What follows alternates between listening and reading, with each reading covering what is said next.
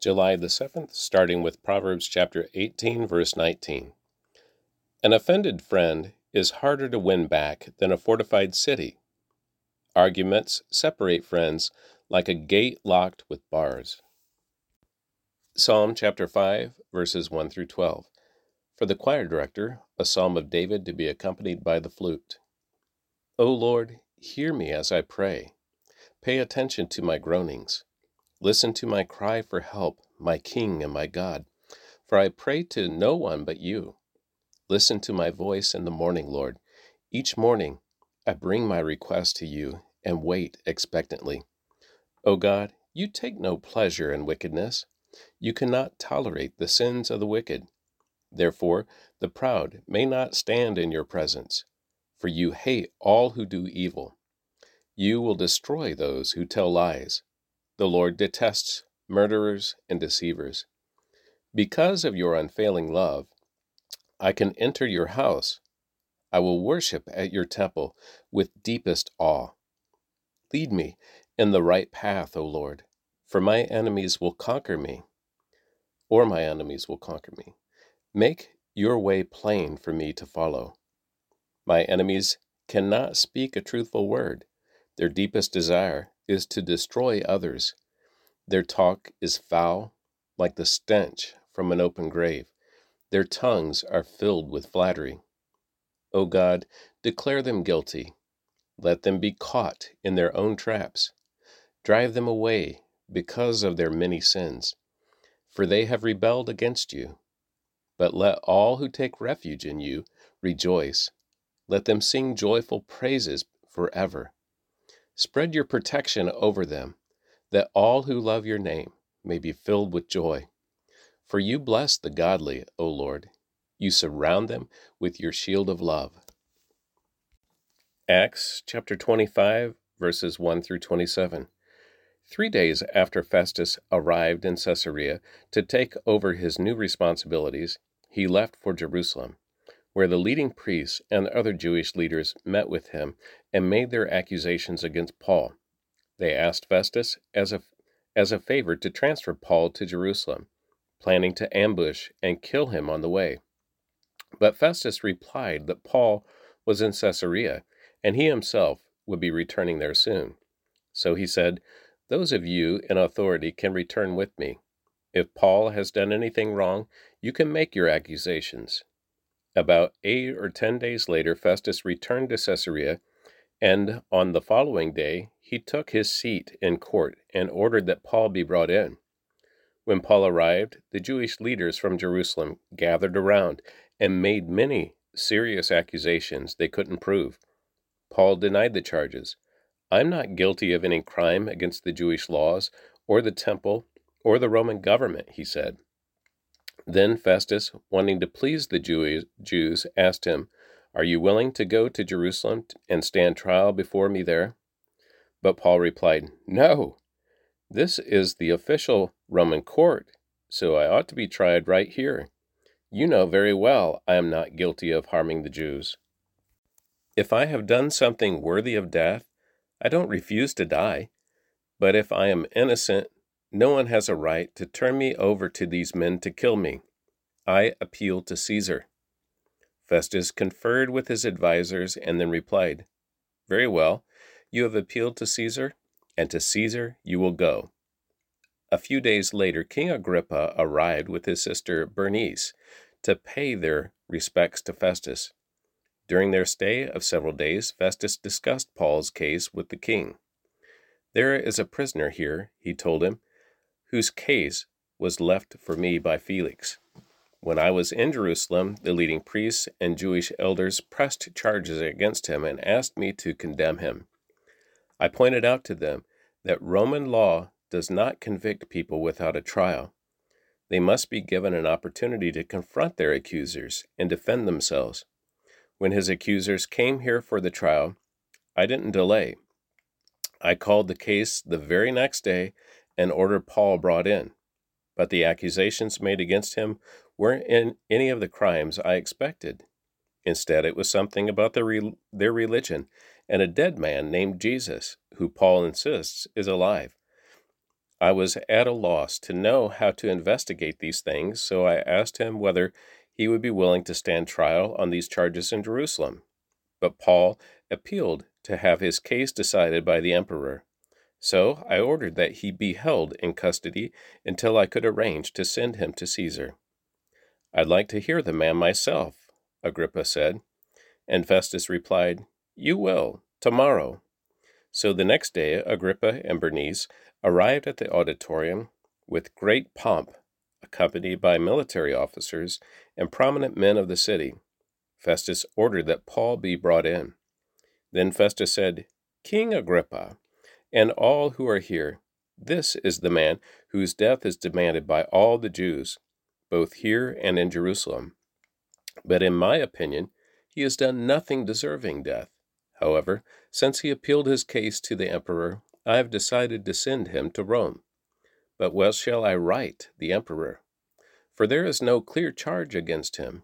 So I have brought him here before all of you, and especially you, King Agrippa, so that after we examine him, I might have something to write. For it makes no sense to send a prisoner to the emperor without specifying the charges against him. 1 Chronicles chapter 4 verse 5 through chapter 5 verse 17. Ashur, the father of Tekoa, had two wives named Helah and Naarah. Naarah gave birth to Ahuzzam, Hepher, Temeni, and Haahashtari.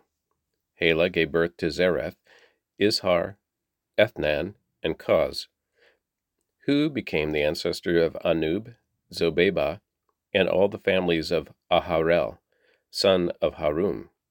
There was a man named Jabez, who was more honorable than any of his brothers. His mother named him Jabez because his birth had been so painful. He was the one who prayed to God of it to the God of Israel. Oh, that you would bless me and expand my territory. Please be with me in all that I do and keep me from all trouble and pain. And God granted him his request. Caleb the brother of Shuhah, was father of Mahir. Mahir was the father of Eshton. Eshton was the father of Beth Rapha. Paseah, the and Tehanai. Tehinnah was the father of Ir Nahash. These were the descendants of Recah. The sons of Kenaz were Othniel and Seraiah. Othniel's sons were Hathath and Meonothai. Meonothai was the father of Ophrah. Seraiah was the father of Joab, the founder of the valley of craftsmen, so called because they were craftsmen. The sons of Caleb, son of Jephunneh, were Iru, Elah, and Naam. The son of Elah was Kenaz.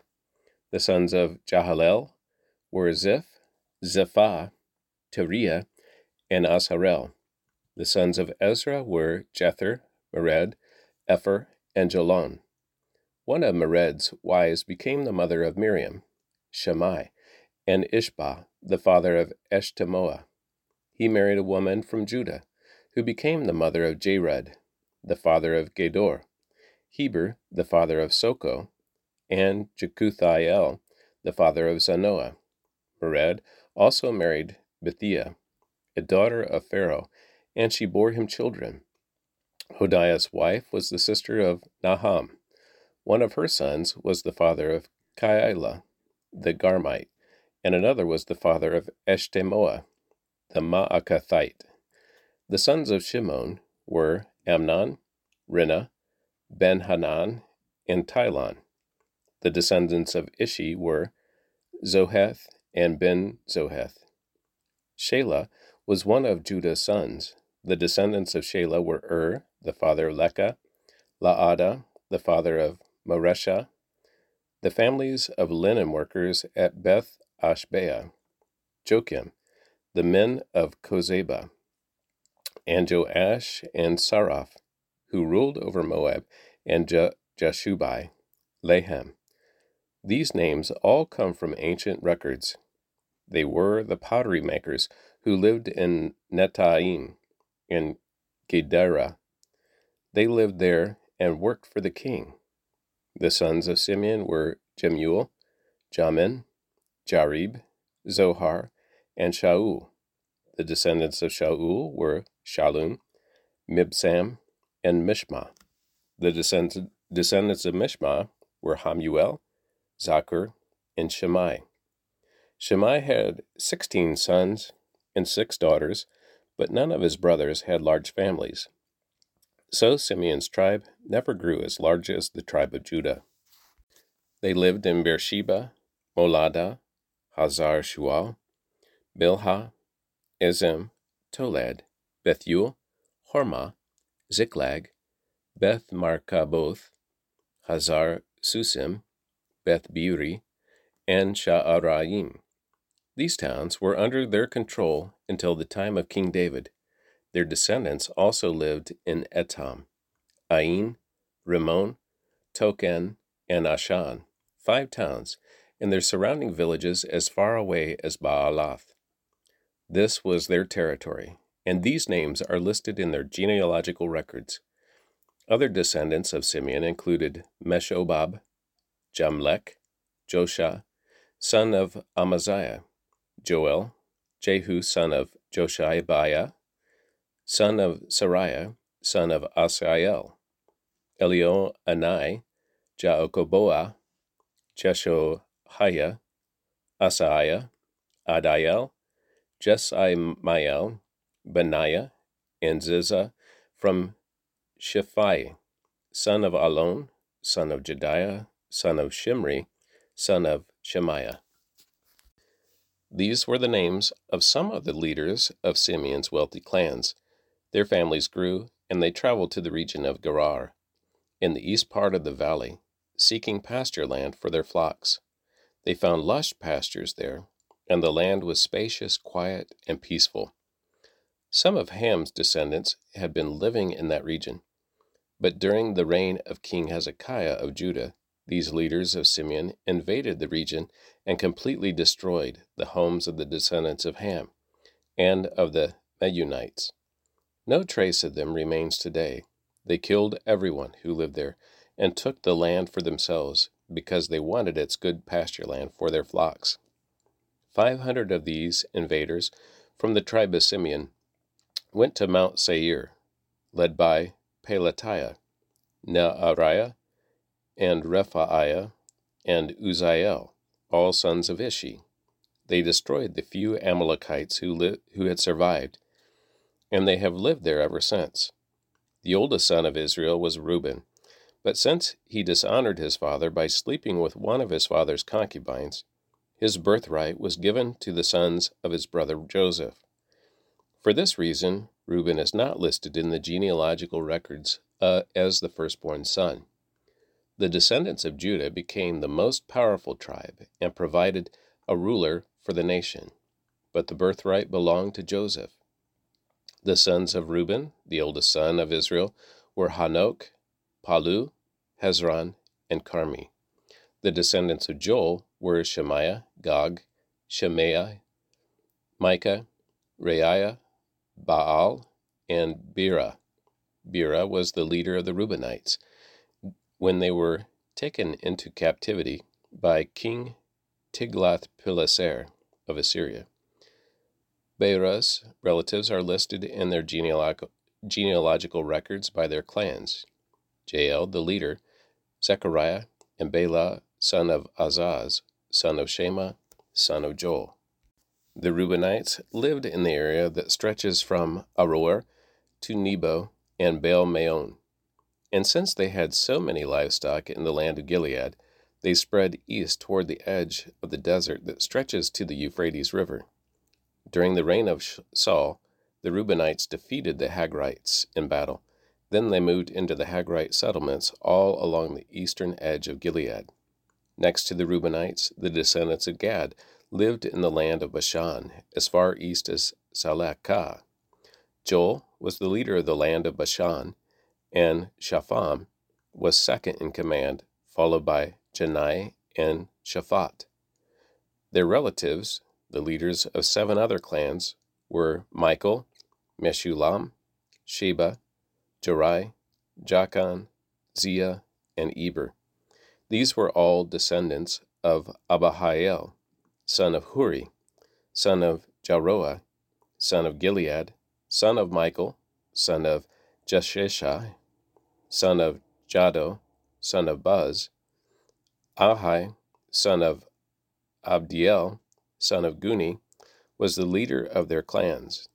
The Gadites lived in the land of Gilead, and Bashan and its villages, and throughout all the pasture lands of Sharon. All of these were listed in the genealogical records during the days of King Jotham of Judah and King Jeroboam of Israel. And that concludes the reading of the Word for July the 7th.